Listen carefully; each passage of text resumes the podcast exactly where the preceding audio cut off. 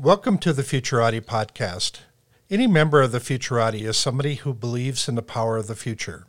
We know there's a better world ahead, and we indeed have the power to make it so.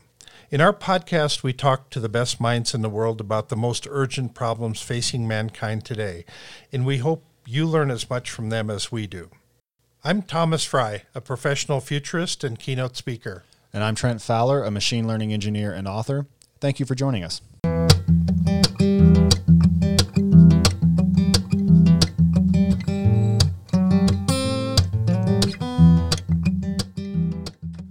Everyone, and thank you for listening to the Futurati podcast. We've got something a little different for you tonight. Uh, Thomas and I decided to pull the trigger on a an episode format that we've been kicking around for some time after we had a guest cancel on us and we're going to do a solo episode where in this context solo means just the two of us uh, kicking around a topic that we don't know that much about so uh, i think that puts us on par with with most of the media outlets uh, today so we're we're, we're going to be discussing spacs uh, no doubt you've read about this um, in in the Financial Times. It's, it's become sort of a hot topic in uh, Wall Street circles. See, this is S A P C S P A C S P A C, which is an acronym. Right, we're, we're off to a great start. And, yeah, and we shouldn't even pronounce acronyms. I don't think so. Yeah, t- Tom, Tom has this long-standing uh, enmity with with acronyms. If you go back to some of our episode uh, episodes in the back catalog, you'll see him complaining about acronyms. Um, and, I, and I've told him that acronyms they, they serve a vital function in, in human life and, and they allow us to communicate at far greater speed. So I, I don't know why he's so upset about it, but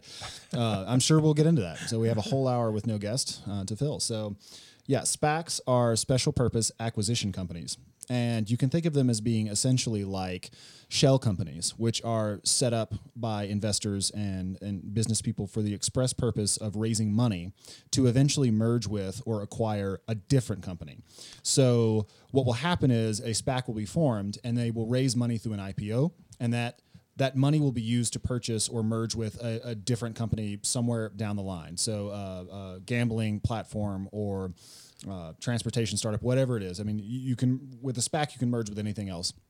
And a SPAC by itself is a business that has no commercial operations. So they're not running anything, they're not uh, handling logistics, they're not setting up factories, they're just raising money so that down the line uh, they can merge with another company and but it has a team of advisors. That's right. So it's, it's a team of advisors that issues this ipo that's the whole of their assets. They use that to acquire another company to merge with another company. And this has become a, a sort of a popular way of going public. Instead of a company going the traditional ipo route they can do it through a spac instead. And there are, are various advantages and disadvantages to doing this. Yeah the investors are betting on the uh, the caliber of these advisors. And if they're venture capitalists, if they're celebrities, if, if they got a good track record, then they think it's a good bet. And uh, there happens to be a lot of money floating around right now. And so this is one of the, the hottest new tools out there for doing the fast track to an IPO. Right. And I, I guess that's as good a place to, to begin as any. So you mentioned that there's a lot of money floating around, and so this has become very popular. Does that mean that SPACs are relatively new, or, or that they've come on the scene in the past four or five years?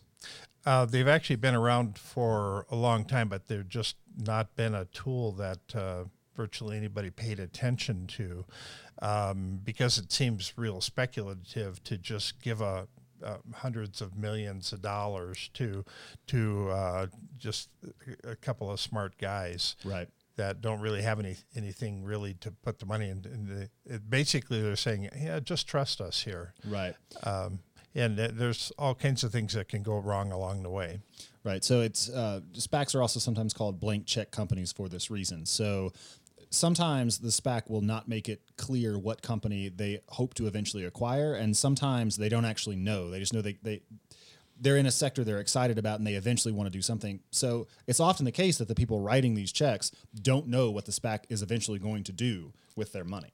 That's exactly the case, and um, and see the big drawback is is it when when you're building a company. I mean, it's really hard to build a durable company, something that's going to survive all the ups and downs of a market and and so this has been my complaint with venture capital funded companies all along is that when you throw a lot of money and a lot of people at a problem uh, and try to solve it that most often it doesn't work. In fact, uh, I use this as an analogy that 75% of people that win the lottery go bankrupt. And it's it's an equal number. 75% of the early stage companies that get VC money also go bankrupt, and uh, and so it's really difficult to adjust to that new level of wealth. Uh, so this idea of building a durable company, building somebody with uh, something that has the right talent and the right mix of personalities and culture uh, and the right formula for working with customers all of those things take a lot uh, a lot of time to perfect so you're saying that shut up and take my money is not a viable investment strategy yeah, that's uh, that's probably not. okay, so what is it that is driving the popularity of SPACs today? You mentioned that there's a lot of money, but I, I seem to recall there being some talk about this a year or two ago before the major rollouts of most of the, the stimulus bills. So why now is it becoming so popular? Yeah, because it's a fast track to an IPO. Um, it cuts out a lot of the, the middlemen. It cuts out a lot of the time that you normally take to to file an IPO, and so um, it's there's uh, just seems like that's the primary reason for getting so much traction. So let's talk a little bit about that. What does it mean when a company goes public, and why would a company want to go public? Well, there again, I think there's drawbacks to going public as well. Um, it it back in uh, the early 2000s, we've had a number of scandals that have, have happened in the in the stock market, and uh, they've made it much more difficult to go public. So there's actually not enough companies for the amount of money that's out there, and so when you, when companies go public, it's much easier than to uh, to raise funds uh, later on because they're public companies. But when you do that, um, you you have other people uh, to use this crazy phrase that are up in your business that are they're they're uh, um, literally kinda, up in your business. Yeah, they're they're they're very nosy, figuring out what what you're doing wrong, and there are a lot of things that are written about public companies that if you're a private company, they wouldn't they wouldn't know what's happening inside. Um, so you're you have a lot of transparency in your operation and that can be good and that can be bad, uh, depending on what all that you're you're trying to do. So you said that there are too many dollars relative to the number of companies that are available now. Do you have any thoughts as to how that state of affairs came about? Um, yeah, that the well was see see in the in the political world, politicians um, whenever they they they see a problem, they only have really one tool to fix the problem, which is new rules, new laws, new regulations. Right. And and so every time we've had problems in the past, whether it's with the stock market or in the investing world, um, the the formula has always been let's throw new rules in here to solve this problem. Um, you know, in the real estate world over the years that we've gone through many, many waves of this, and that's why when you close on a new house, when you're buying a house, the the number of documents you sign is just uh, you have to sign your name hundred times or two hundred times right. depending on what kind of transaction it is, and um, it's a staggering number of of details you have to pay attention to now to, to make that transaction and and so over the years, um, the investing world has gotten more and more complicated. So once somebody comes up with a quick path to cash, an easy way to do things, everybody's paying quick uh, a lot of attention to it. Um, I mean, just a few years old, uh, a few years ago, they were um, uh, initial coin offerings were were all the rage, and that lasted I don't know, six, eight months or and this so. is for blockchains issuing their own currency. Right. For, yeah, the, and, and a bunch of money people made, made, a bunch of people made a lot of money real fast and then it all started to fall apart. Um, and so we've seen um, uh, kind of hot new trends like this in the past and they've come and gone quickly. Um, in, in this world, um, the SPACs I think are going to be around for a while, but I think they're going to be uh, have a lot more regulation added onto them in the near future. So part of the appeal of a SPAC is just that it allows you to do an in run around some of the regulation that comes with an IPO. So if a company wants to go public, the IPO process is rather grueling, and SPACs are a vehicle to kind of just punch right through that, and not have to worry as much about the red tape. Right, right. Um, you do things in months rather than years. Uh, essentially, it's, it's it's something like that. Uh, the, big headline uh, a couple days ago was that WeWork is is going to go public through a SPAC, um, through a fund that's uh, being advised by Shaquille O'Neal. Oh, nice. Known for his investment prowess. Yeah, and known for yeah understanding co-working for sure. Right. Um, yeah. So so WeWork was mired in all this controversy owing to some uh, some scrutiny over the management practices of uh, it was Adam Neumann, the founder. Yeah, Adam Neumann, and so now they're looking at SPACs as a way of going public that sort of allows them to circumvent some of that bad press and some of the rules. Right, right. Um, is that going to work? Uh, is that a good investment? Um, they they they do have control over a lot of key properties around in, in major cities.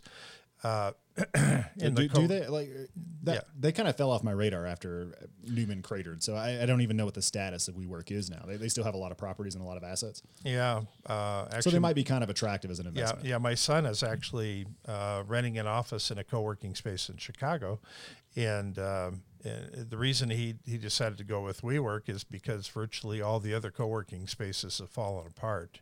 Interesting. And Yeah, so WeWork has managed to weather the storm, the coronavirus storm. Yeah, even though they probably lost, I, I think it was something like two and a half billion last year. I Oh mean, they, they lost a tremendous amount of money.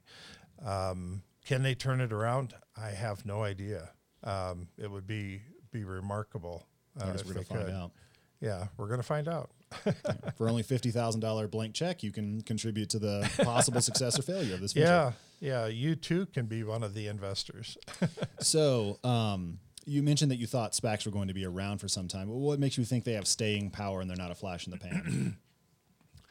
well, this is um, um, this this is a tool that's been around for for some time already, and it just seems like um, the the perfect storm of sorts to everything came together to make it so that they're they're actually um, very appealing at the moment. Um, I th- I think it's just a matter of of tweaking th- this formula, uh, and and it will have quite a bit of staying power. but tweaking the formula might involve lots more SEC regulations, which would kind of obviate some of the advantages that a SPAC has, right? Yeah. So yeah, the, it'll have staying power, but they'll be less appealing. So, so it will come to resemble the the IPO route more and more as the as the SEC puts its little fences up. Pretty much. Yeah. That's Well, but there there still will be some important differences because one thing I didn't mention at the top of the show is that SPACs legally have two years in which to invest the funds that they raise in their own IPO. Uh, a- a- after which point they have to dissolve if they haven't found anything that they, they want to sink their teeth into. So you only have two years in which to find a company, s- structure the deal, negotiate it, and then get it across the finish line, or else you're liquidated and all the money goes back to the investors. right. There's there's a, a lot lot more urgency. Like a venture capital fund usually has ten years to to invest their money. Um, so there are time limits on all these investments. Um, yeah, this this one happens to be a bit shorter, and we're we're we're working with a shorter fuse on virtually everything digital today, and so anything that can be done digitally, um, we're we're we're kind of compressing the time that we're uh, we're allowing that we're expecting things to happen. Um, that's that's kind of universally across the board. Um, in the past, you know, things just happened at a slower pace. I mean, just um, communications was much slower. I mean, you couldn't just get on a Zoom call and talk to somebody on the other side of the world. Now you, you had to write your message out by hand and then roll it up into one of those little you know scrolls and then put it on the leg of a passenger pigeon and send that off. It's, you'll you'll have to tell me what that was like. I that, that was before my time. Yeah, yeah. That um, well, see, in in 1850 or the middle 1800s, that's when Paul Reuters invented the Reuters news service, and his um, his technology of the day was actually um, the carrier pigeons that would carry the. That was like the state of the art. That was the state of the art, and they carried uh, these these messages across the Ural Mountains in Europe, and and he was able to to to get the news there uh, much faster than any um, any other service at the time, and so when when Abraham Lincoln got shot in 1864, um, the news of the president's assassination was traveling across the Atlantic on a ship. And just think about that. I mean, they had to wait and wait and wait to get news. Um, and so, what, eight to 10 days for a ship to get across the Atlantic. And so they had, uh, they had that news traveling. And as soon as they got to the shore in Europe, then then Reuters put uh, these messages on the pigeons and shot it around Europe and, and was able to break the stories three days before the traditional news services there. Interesting. Okay. Yeah. Which is an obvious advantage if you can if you can have that informational asymmetry and know things before everyone else does. It's clear advantage to that. Well, yeah. Just um, if you're the first to know, uh, that gives you a huge advantage.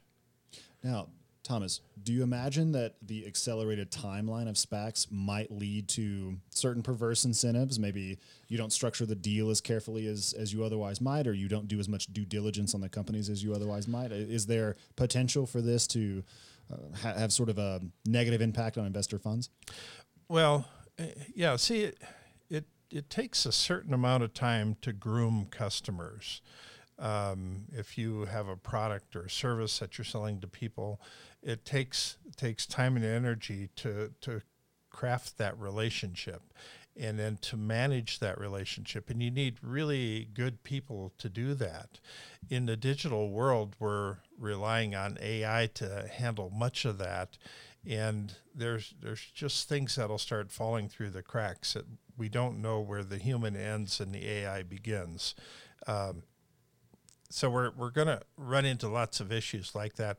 Um, it's it's not clear just yet uh, how much you can accelerate things and and still form a durable company. I mean, I, I, I think we're in a lot of cases we're still building uh, houses of cards that uh, you know, a good windstorm and everything's going to blow down.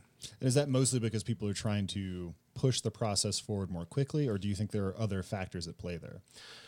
Um, there there are other factors at play. Like uh, as an example, the reason Amazon is such a such a good company right now is because they they have they have spent just an amazing amount of time crafting that user interface so it just clicks with everybody that, that gets there and uses it. Um, now, the user interface that's developed for somebody in the United States is going to be different than somebody in China or in Vietnam or Sweden uh, because we all think about things differently. That user interface is, uh, is the key to, um, to so many things in the digital world, and, and getting that right is, um, I think, just absolutely critical. And with a, a, SPAC having this two year timeline, there's just a lot less time to prove all of that out, to do the market testing, to groom the customers, as you say. And, and therefore, it's, it's, just in the nature of the case, it's going to be that there, there's less scrutiny on these companies, there's less scrutiny on the deals. And so it's only a matter of time before one of them blows up in a spectacular fashion. Right, right. And, uh, and, and so we don't, we don't currently know. I mean, as we're accelerating these timelines, what steps we can skip. Um, uh, can we just leapfrog over and just skip uh, skip step number 13 right. well because presumably the sec has not crafted the optimal uh, chain of, of steps you have to take to to, to bring a company to the public market right i mean there's right. no reason to assume they've gotten every single thing right so it takes a lot longer going that route but there's no reason to think that there aren't parts of it that are suboptimal that could be skipped. It's just a question of whether or not this is the way to do it and still be safe. Right, right. And, and keep in mind that the SEC is an American uh, regulatory agency. Um, when you have global operations, um, it doesn't doesn't work nearly as well. It so becomes a lot, yeah. Or, or I mean, with in the case of something like Ethereum, where they're not even sure whether this counts as a security, it's uh, many of the old definitions just don't map onto what's out there in the market currently. yeah, they don't fit into the boxes of the forms that we had in the past. Um, and so we're, we're we're rewriting the rules, we're rewriting the definitions, and um, and so we don't know what things apply and what things don't. Uh, this this becomes um, uh, what I what I refer to as maximum Freud. Uh, this this is it's kind of a funny term, but um, when when an, one era ends and a new era begins, um, that's that's what I call maximum Freud because Wh- that's a, why that term? Like that, that- that- that's what time when most people spend their hours on the Freudian couch trying to figure out what's going on. Oh, I see. You weren't happy with the term paradigm shift, or phase shift, or any of these other. Ones? yeah, I just uh, it just seemed like that was such a, a corny name that it seemed to to fit. yeah, so we uh, I, I I came up with that term because I took a course many years ago in college on on how to use a slide rule and uh, slide many many years ago. many, many years ago, and, and I'd asked my advisor if I had to take it because calculators were coming out, but they're pretty pricey at the time. And he said, he dismissed it, said basically all engineers need to know how to use slide rules. So I took the course and passed it, but this is this is one of those maximum Freud periods where, um, but it, but here's the key thing: is all technology ends. Every piece of technology that you're using today you know, 100 years from now, you're not going to be using it. It's probably not going to exist. So all technology ends and it gets replaced with something else. Well, it's interesting that you say that because it's been years and years since I read the book, but I seem to recall Kevin Kelly making sort of the opposite point in What Technology Wants. Have you ever read that book? Oh, yeah. I, I, I could just be making this completely up, so uh, don't don't hold me to this. But I, I Yeah. think that he says that actually technology loses its uh, it, it loses its priority or it loses the the vaunted position it has eh, when it's replaced, but it never really goes away. Like you can still find places where they make horseshoes for horses, and uh, obviously that's not a, a mainline mainstream profession anymore, blacksmith or, or whatever it would be. but it never really goes away. It just becomes far more specialized, and there's just a few people who use it. Right. There's Not in an advanced society anyway. maybe. little. I, I, I, I think you'd have a hard time finding somebody making Commodore computers, though. Oh, I guess that, I guess that's true. Well, so you'd have to broaden the category a little bit. So they're still using computers or calculators, yeah, but individual brands, yeah. I, I don't think you could find a Commodore computer on the market anymore. So, uh, while while he's true uh, true in that respect, that uh, there's these residual uses still still out there. Uh, for the most part, it's dwindled down, so it's not um, not even doesn't even register on the radar screen anymore. Um, but but these the, but it gets replaced with something else. I mean, the primary use gets done in some other fashion Yeah, the need doesn't go away. yeah, the, the the thing that you need to accomplish gets accomplished in a vastly different way, Okay. and um, and and so that's that's a long way to go about explaining how things will change. Yeah, things change is, is the takeaway from today's episode, um, and and so I, I think we, we got off on the the maximum Freud tangent because you were saying that SPACs were kind of an example of that, or or, or maybe a, a symptom of it. Well, well, right, um, because the old the old ways of doing things um, aren't aren't very efficient at all. Most most M and A platforms out there, the merger and acquisition uh, platforms that are out there, are very um, very archaic. They're uh, they're open to the privileged few Right. um, and very few people actually understand how these things work, and it's it's kind of an insider deal.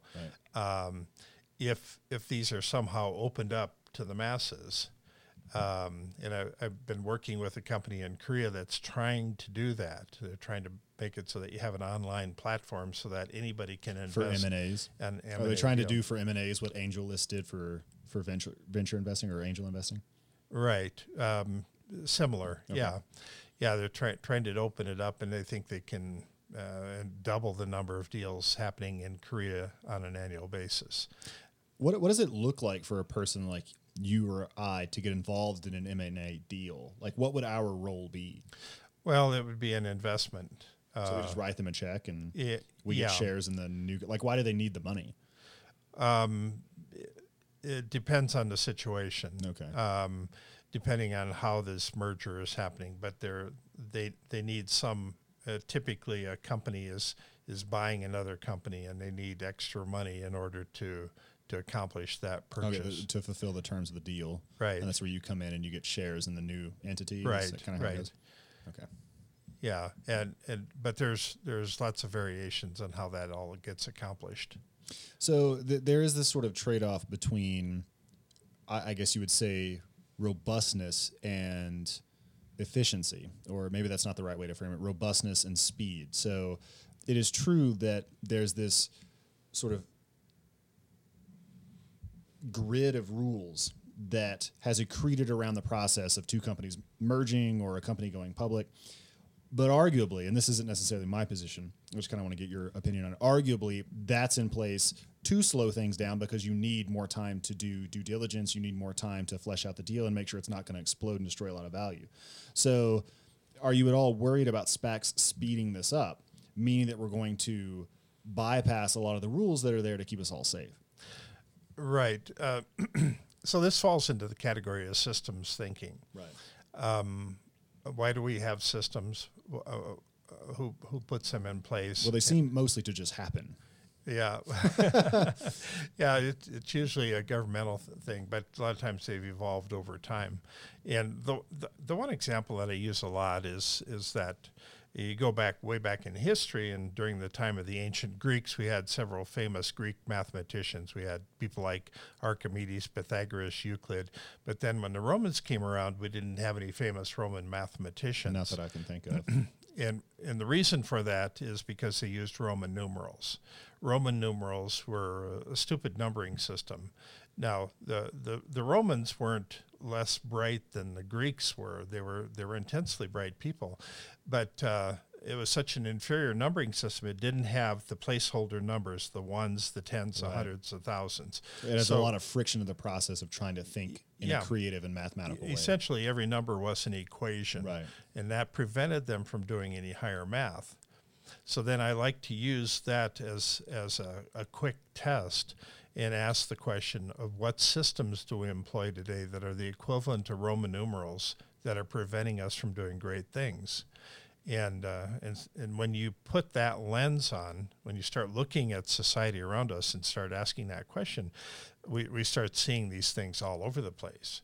I mean, we have a calendar that has 30 days some months, 31 days other months, and then we have February. Well, why is that a good system? Well, all you have to do is sing the little song in your head, and you can remember what all the days are. in- in Well, month. yeah, yeah, but is that a good system? uh, could it be done more efficiently? I suspect so. Yes. Yeah, um, we have um, uh, we have weights and numbering system. We have a half implemented metric system in the United States. We uh, we have currencies that are floating in in value out there. Is that a good system? We we have uh, daylight savings time. Uh, we have time zones around the world. We have all of these systems layered upon other systems upon other systems, and and uh, once you start asking the question, well, is this the best way to do things? And and SPACs are going to fall into that category too.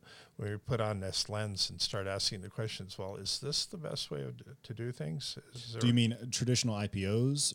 We, we ask that question of traditional IPOs, or we ask that question of SPACs? We should both? ask the question of both. Yeah. of both. Okay, so where, I mean, where do you come down? I I, I want to circle back around to this because that whole uh, territory that, that that territory is very interesting. But um, I want you to weigh in on IPOs and SPACs first. Yeah, I, I think they're they're they're both deeply flawed. Uh, is there a better system out there? I don't think it's we've seen it yet. Yeah. Um, and so, um, virtually every system that we're using today, whether it's a system that guide, governs us on highways, it's a system of, of laws and rules, uh, how we pay our taxes. Um, all of these system, these systems that we're, we're governed by just take enormous amounts of time, time and energy, and uh, and then then you should start asking the question: Well, do we have to do it that way? Is there a better way of doing it? Uh, just I'll give you an example. Just yesterday, um, my wife had to to go down uh, she was trying to get a copy of her driver's license. Um, they had said that they'd mailed it out a couple times and it it wasn't there, and so we had to drive down to this um, to this office in Lakewood and wait outside uh, and talk to some. We had to wait socially distance ourselves, Right. waiting in line with masks on and everything, to to talk to somebody uh, about getting this driver's license. And then they came out and said that that. Uh, that had already got mailed to her and she argued with them and they finally took her inside.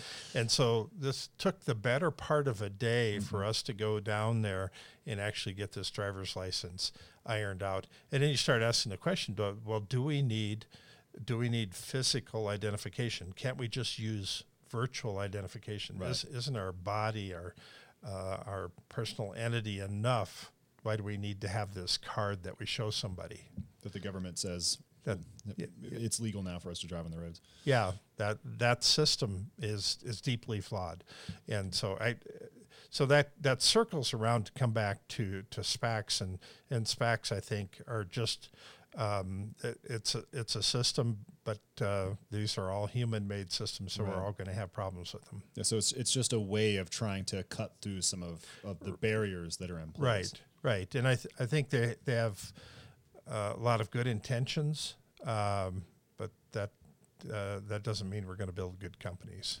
If only there was some pithy saying that captured what happens with good intentions and how they can lead you to places you wouldn't want to go. if only. Yeah. So I, I, I want to pick your brain a little bit on evaluating the systems that are in place because there's a there's a famous thought experiment called Chesterton's fence. Are you familiar with this? I don't think so. Well, so it's it's attributed to G.K. Chesterton in one of his books. It's it's not uh, unique to him, but he he gave it this this neat little title. And the basic idea is that you know if you're walking down the road and you see a fence, you know, built across the road, uh, there there's one class of people that say I don't see any obvious use for this. Let's just tear it down and move on. And there's another class of people that say you can't tear it down until you know exactly why it was put there, and then maybe you can entertain the possibility of taking it down because people tend not to just do things for completely random reasons, even if it's not clear what the function of a way of doing things is. You still have to be very careful just ripping all of it out uh, because it can o- often lead to far worse consequences than just having the system in place. So, the, I I think it's fair to say that sitting outside for half a day to get your license renewed is suboptimal, but it's often not clear how all the different parts of a system interrelate and what they're doing and how they function and- and Exactly, what the yeah. role that they're playing in a person's life is. So, I, I just would urge a certain amount of caution and, and ask you how you go about trying to evaluate a given system and how you try to evaluate alternatives to it.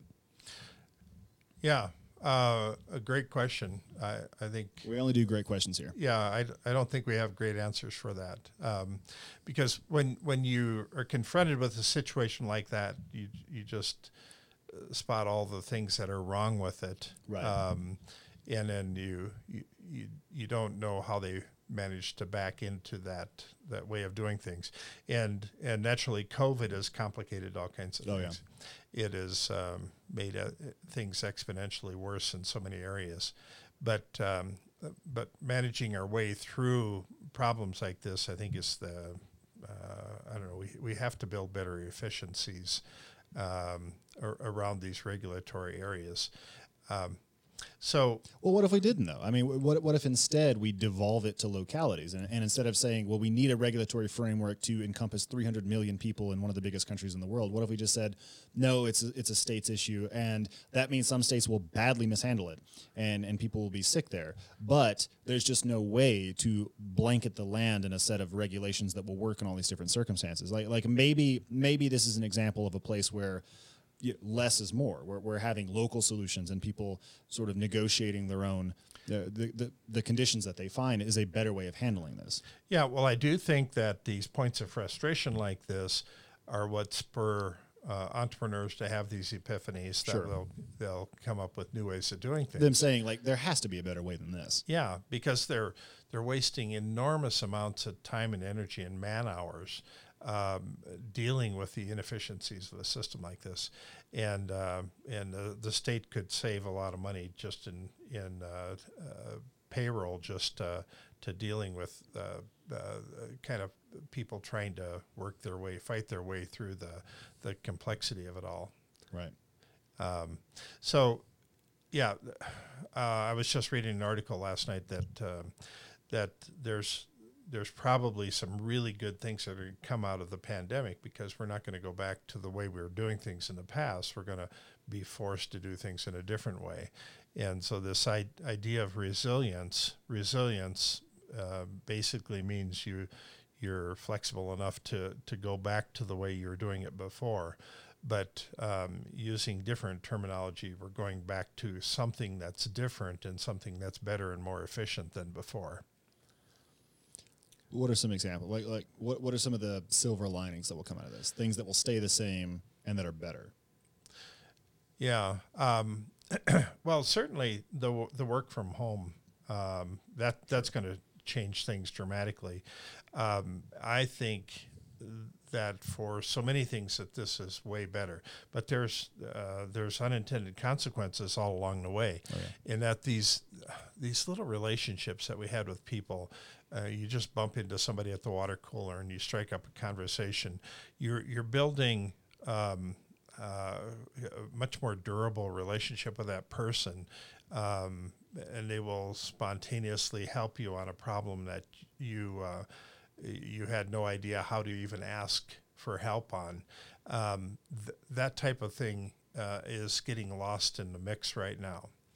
Um, we're we're we're also um, like my son works in a company that's one of the largest um, totally virtual companies in the world, and uh, for the most part, he's he's not met the people that he works with face to face. He's just met them uh, virtually, and uh, and then when you actually meet somebody face to face, then oh well they.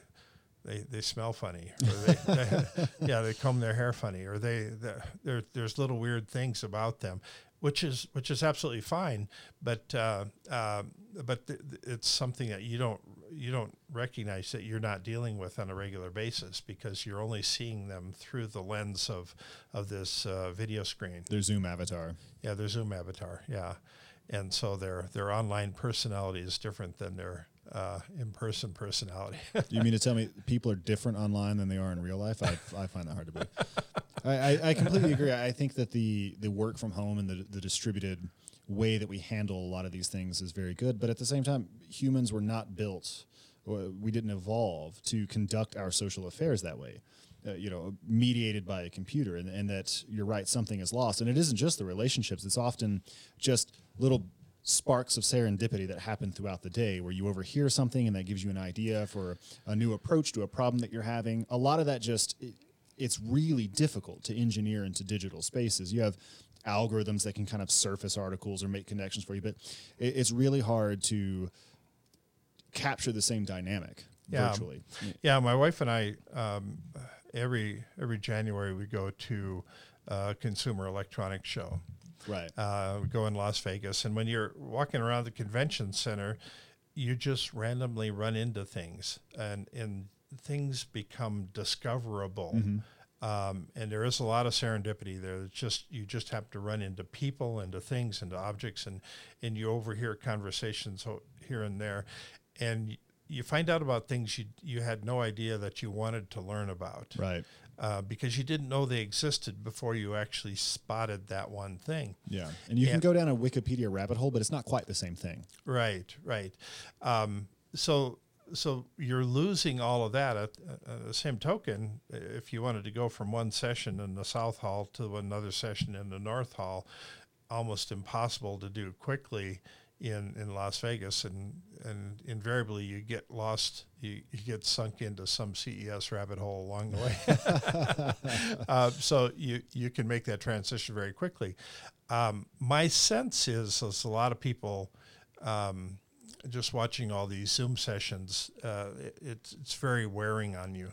It uh, tires you out, and and they- they they end up uh, uh, suffering from Zoom fatigue. Yeah. and, and you don't you don't experience as much in a virtual um, expo as you would in a, in a real life expo That's true. um, anyway, I find it I find it harder to be fully engaged in an event like that if it's not if I'm not there in person. Well, so that's one of the downsides. Lots of uh, upsides and downsides to the Yeah, the way the uh, world has been reconfigured in the wake of COVID. Yes. So so we're we're seeing a, a lot of this happening today, and um, and and I I I don't know. There there's good sides and bad sides to all of it, but um, we're we're still s- still uncovering all of the unintended consequences. The the things that we're trying our best to mitigate, but they're still happening anyway.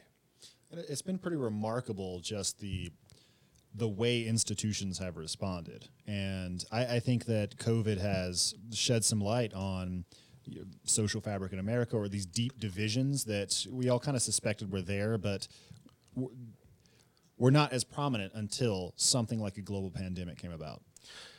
Right.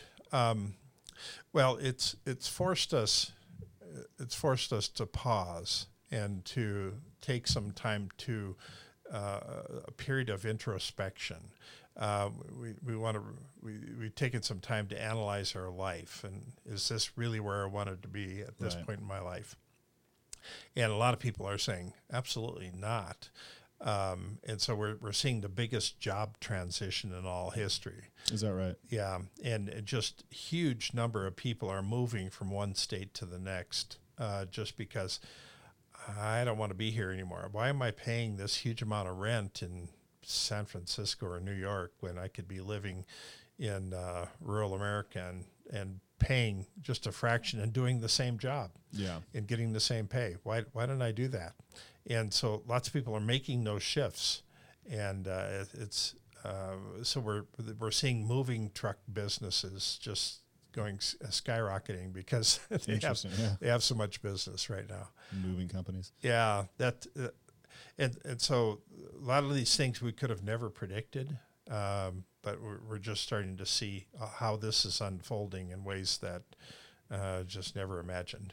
Do you have any data on how that breaks down? So, like, like, if it's the largest job transition in history, where are people going to? Like, what are the sectors that are suffering and losing people, and what are the sectors that are gaining and and uh, benefiting as a result? Yeah, we're we're, seeing um, uh, a huge, big new sector of, of long term unemployment.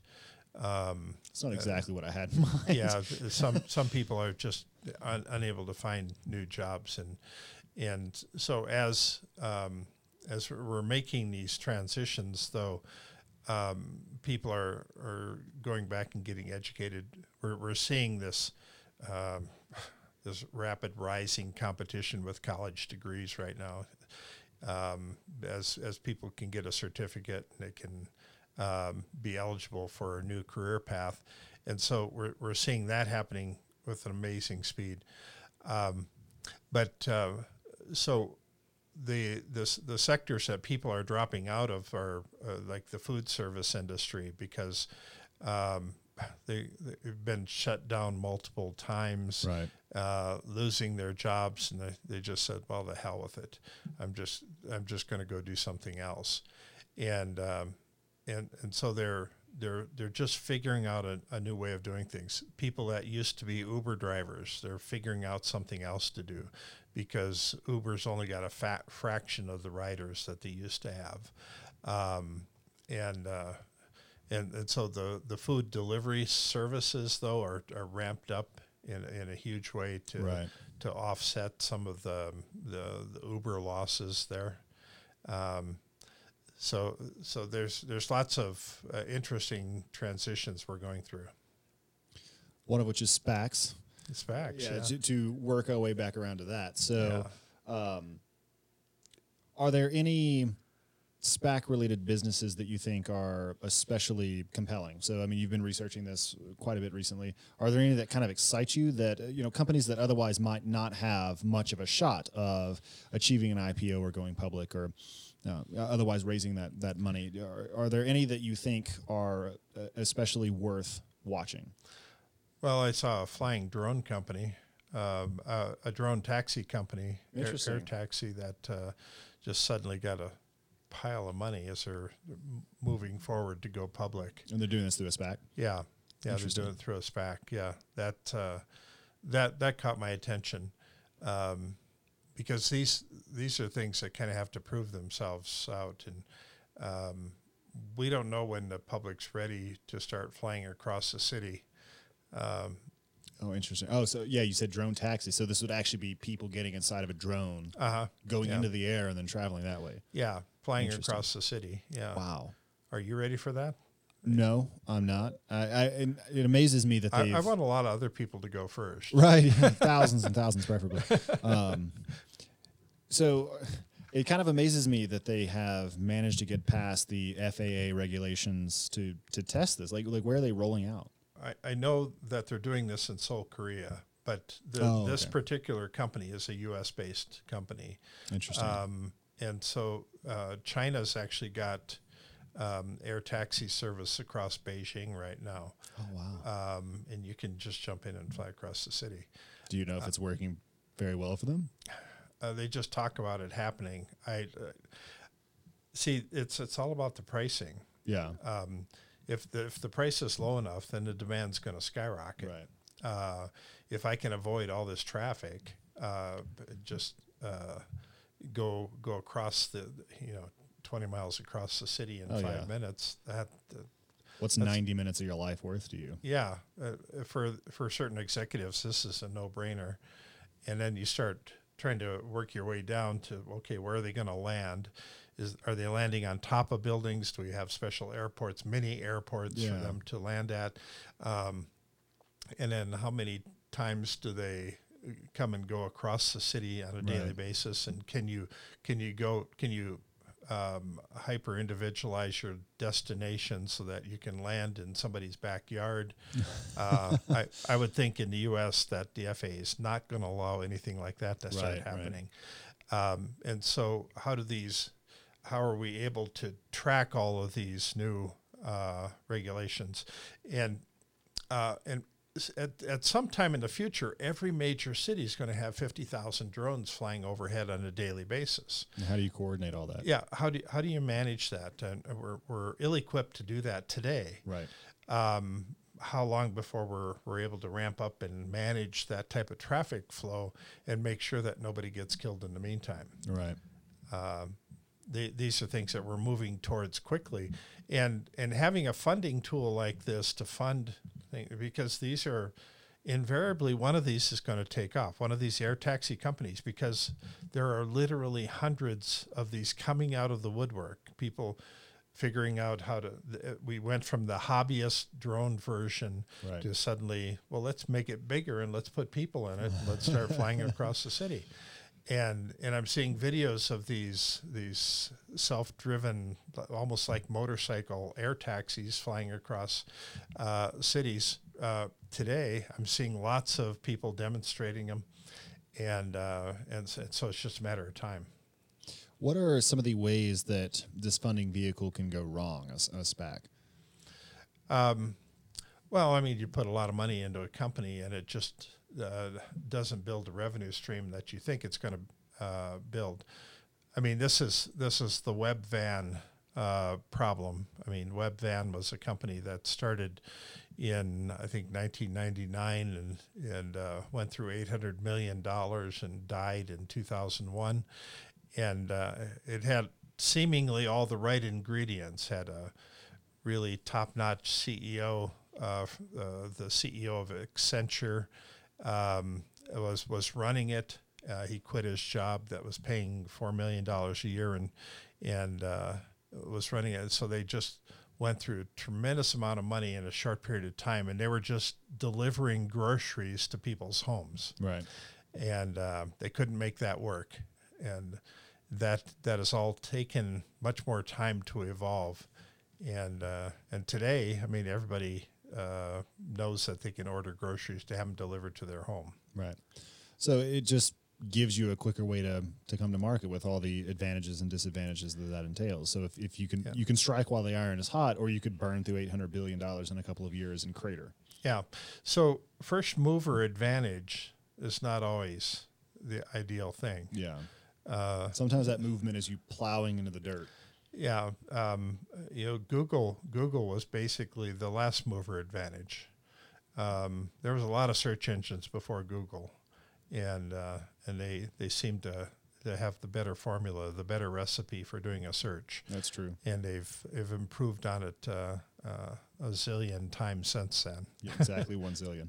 One zillion, One yeah, zillion times. True. You you don't hear as much about last mover advantage, right. but I, it strikes me that that it, depending on the sector, it could be just as great uh, and just as decisive a factor in your eventual success as first mover advantage. Yeah, uh, somebody else has blazed the trail for you, and um, and then and then once they've worked all the kinks out of the system, then you could take advantage of You see where all those skulls are piled up. You just Yeah. avoid that because it all- looks all the- unpleasant. all the guys with arrows in their backs. Yeah. Right, exactly. Interesting. So, do you have any predictions for how SPACs will play out over, let's say, three years, eight years, and 13 years, respectively?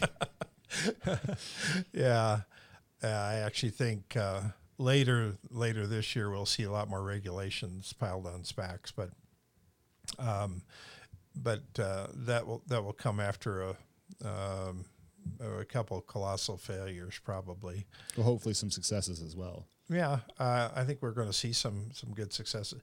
We we have a tremendous amount of money floating around right now, and and that it was it's been fueled partly by by all the stimulus money uh, that's come out of the woodwork, and so we've we've energized the economy in ways that has never happened in all, all of history. Uh, the pan, the pandemic is the most expensive crisis in all history. This is more expensive uh, by multiple factors than World War II. Um, uh, I mean, it's it's just a staggering staggering number how much money we've spent.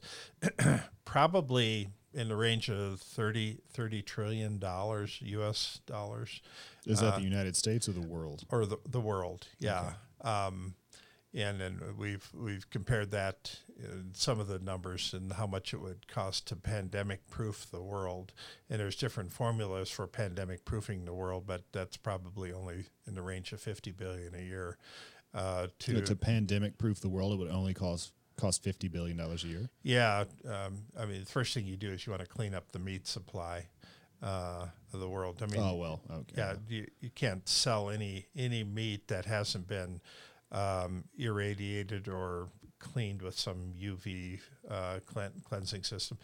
Um, having uh, uh, uh, yeah, if we clean up the meat supply, that could mean uh, plant-based meat substitutes. It could be um, lab-grown meats, uh, the clean meats. Um, uh, we could have a lot of that, and um, and then once once we do that, then we can devise other technologies for um, uh, genetically engineering virus-proof skin on people, um, for uh, self-cleaning houses, for uh, the there's there's there's lots of other new technology that can come out of the woodwork for if we set that as a, a global goal to pa- pandemic proof the world.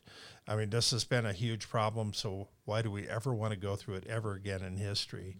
And if we spend fifty billion dollars a year, that's a token, uh, a, a rounding error compared to the the thirty trillion we're spending. Yeah, the So- stimulus checks that have gone out. But it seems like there's lower hanging fruit there. I mean, really, really just having stockpiles of masks, having protocols in place for what happens when this, uh, w- when an outbreak occurs, and then now there will be this set of programs and the sort of cultural immune system. Like we, we will all remember what this was like, and we- we will be more prepared in the future to huddle in place should another virus come out of a you know region in China. Yeah, but that's what we're trying to avoid. We don't want to have to huddle in place. We want to we want to we want life to go on, and uh, this see. never have happened. yeah. Uh, so if we can prevent it from from the start, I mean, is there a way of doing that? Um, there's still a lot of debate about can we pandemic proof the world.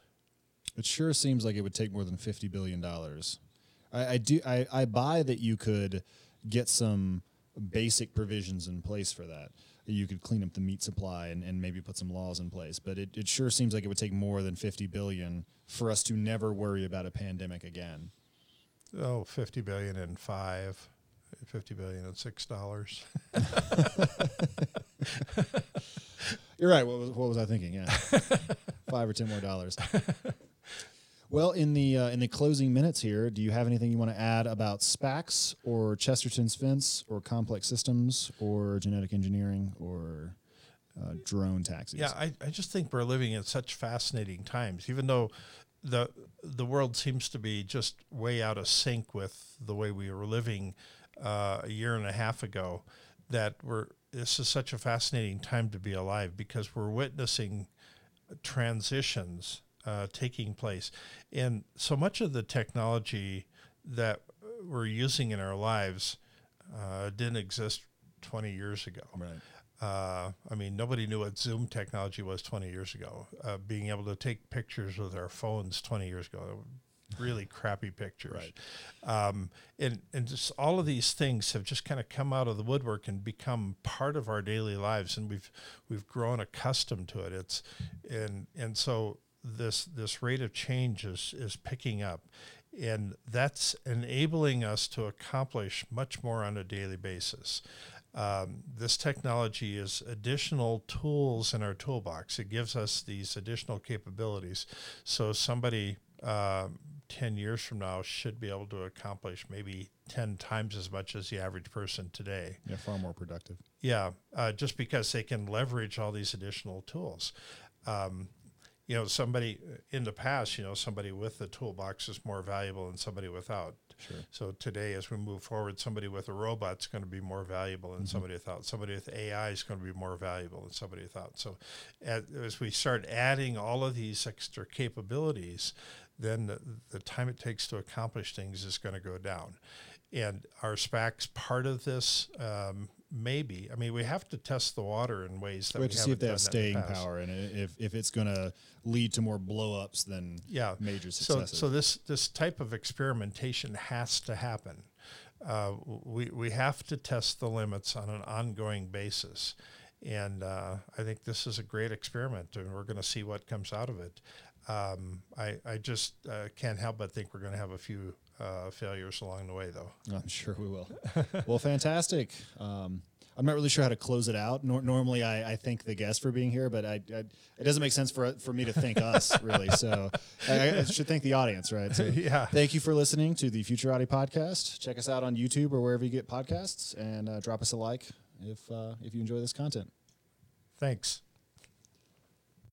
This podcast is a part of the C Suite Radio Network. For more top business podcasts, visit c-suiteradio.com.